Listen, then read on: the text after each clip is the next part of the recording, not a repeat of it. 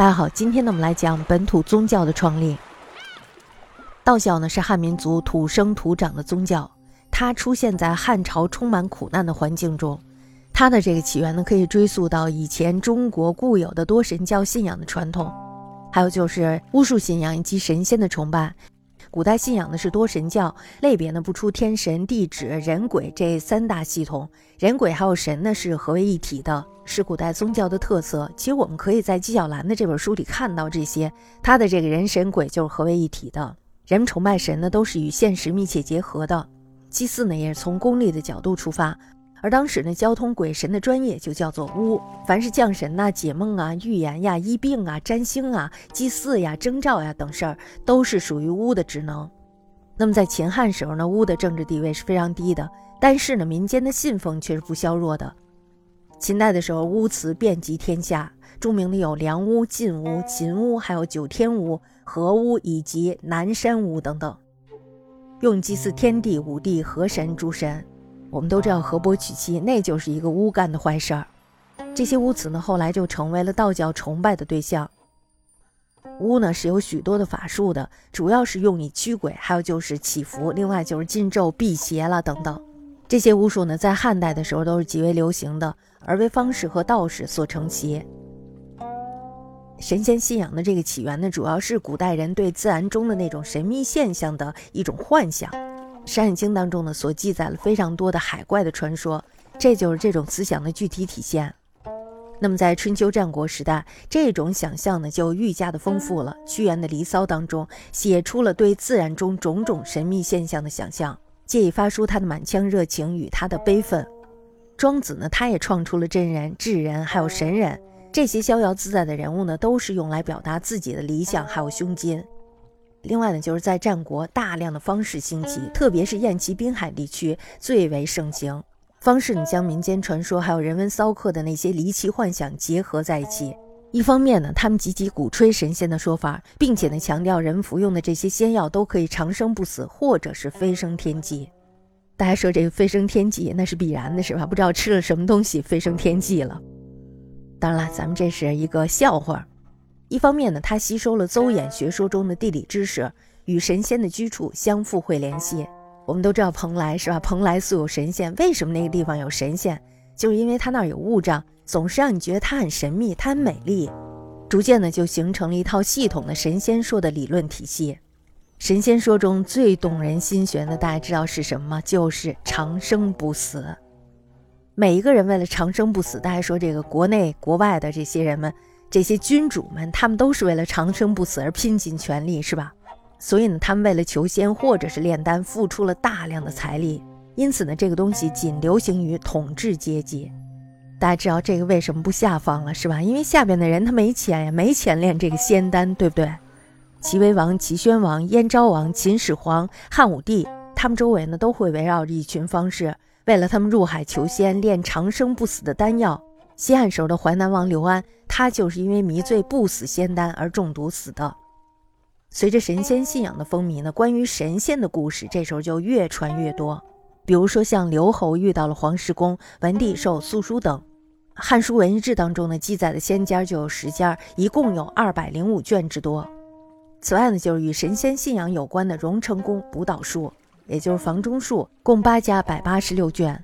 汉代的方士呢，除了倡导神仙信仰以外，还有许多的方术，比如说像巫蛊、堪奥、剑除，就是以十二时辰定日之吉凶；还有就是胎息，这是福气的一种。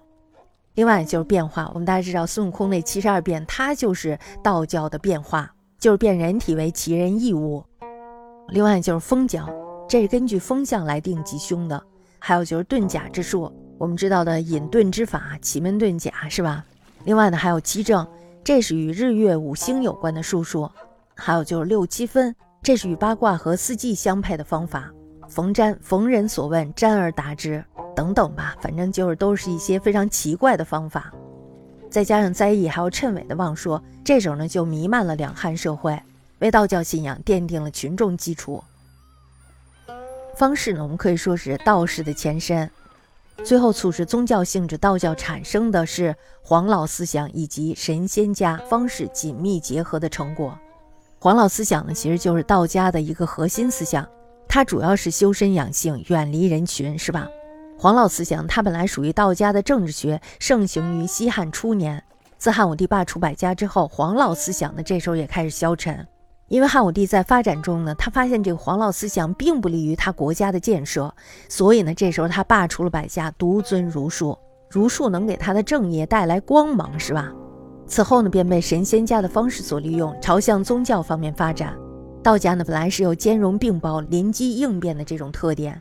他的经典老子的文句呢，是简约隐晦的，非常的便于做各种不同的解释。大家知道这个太极是吧？太极不就是一个阴阳鱼吗？而且还有我们的五行八卦，其实这些东西它们都是随着变化而变化的。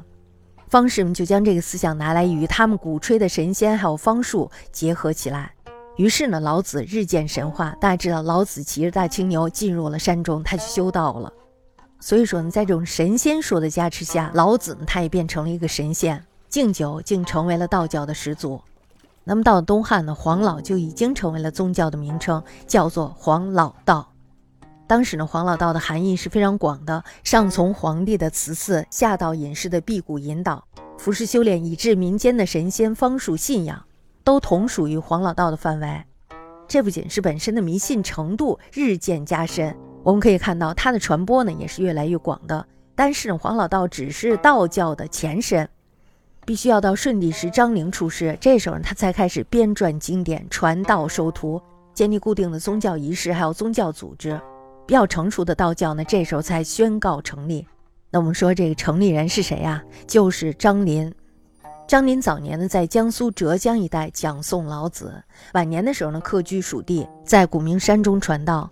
顺帝汉安元年，也就是公元一百四十二年的时候，张林呢自称老子亲授《太上三天正法经》，还有就是《正一蒙微妙经》，并且呢老子亲命他为天师，于是呢就订立了教规。在各处名山设立了二十四智福地，它是以什么目的来招徒呢？主要是以治病降魔来招徒。凡入道的人呢，这时候就必须纳米五斗。大家看过那个穿墙术的学习是吧？茅山道士这个人，他非常想学这个穿墙术，于是他就拿了五斗米上山去拜师了。不就五斗米吗？故有五斗米教之称，又称做米贼。这是道教的第一个教派。张林呢传子恒，恒呢传子鲁。他们一直都在汉中深得下层社会的信仰。为什么下层社会信仰呀？就是因为下层社会才有苦难，是吧？那么上层社会信仰他们为什么呀？就是因为他们能够让人长生不老。虽然是假的。张林系之外呢，尚有八郡张修，号称五斗米师。曾经呢，在灵帝中平元年，也就公元一百八十四年的时候起事失败。与张林同时及稍晚的有太平道兴起，他的首领呢，曾掀起了黄金大暴动。这就是道家干的。黄巾乱平定以后呢，太平道以及张修就被消灭了。这种人，就唯独剩下了张鲁五斗米教，因为他们没有参加过起事，所以呢，他们仍然雄踞汉中，自称师君，而且他们还下设了祭酒以治民，直到献帝末年，这才被曹操所平。但是张鲁投降以后，他与朝廷合作，享受着位尊上将、体积人臣的富贵。我觉得这是一个人才。他的儿子张继呢，就子继父业，到西晋永嘉中，从四川呢，这时候就迁移到了江西的龙虎山，从此以后呢，成为了道教的正统。忽然想到了一句话，就是老鼠的儿子会打洞。一般来说呢，张鲁投降曹操以前，五斗米教呢是太平道教的教派，他们都属于原始道教的范畴。他们有两部非常重要的经典，就是《老子降耳注》以及《太平经》。《降耳注》的作者呢，可能是张林。他是以阴阳五行、灾异祥瑞、因果报应、吐纳引导、房中术等信仰来解释老子，这就是一种集川凿附会的大成。但是这本书在道教方面宣扬的是仁义忠孝、与世无争；政治方面呢，倡导的是太平及反战，并且呢还采取了佛教的因果报应的说法，可以说呢是汇集了儒佛两家的精华所草创的一本道书。《太平经》呢是一本集体创作的经典。渊源呢，就是成帝时候甘中所献出来的这个《包元太平经》，经过顺帝时候的余集以及弟子公崇的增加添补，那么这样呢，就成为了一百七十卷的大书。《太平经》的内容是非常复杂的，它谈论了包括天地五行、灾异祥瑞、伦理道德、政治思想以及神仙养生、巫术治病等方术，几乎呢是包含了汉代思想所流行的一切特色。所以呢，这本书我觉得是一本非常好的书。拿到这本书以后，我们就知道汉代的时候到底是流传了一种什么样的思想。我们知道，从流行的这种思想上呢，也能够看出当时人的生活状态和心理状态。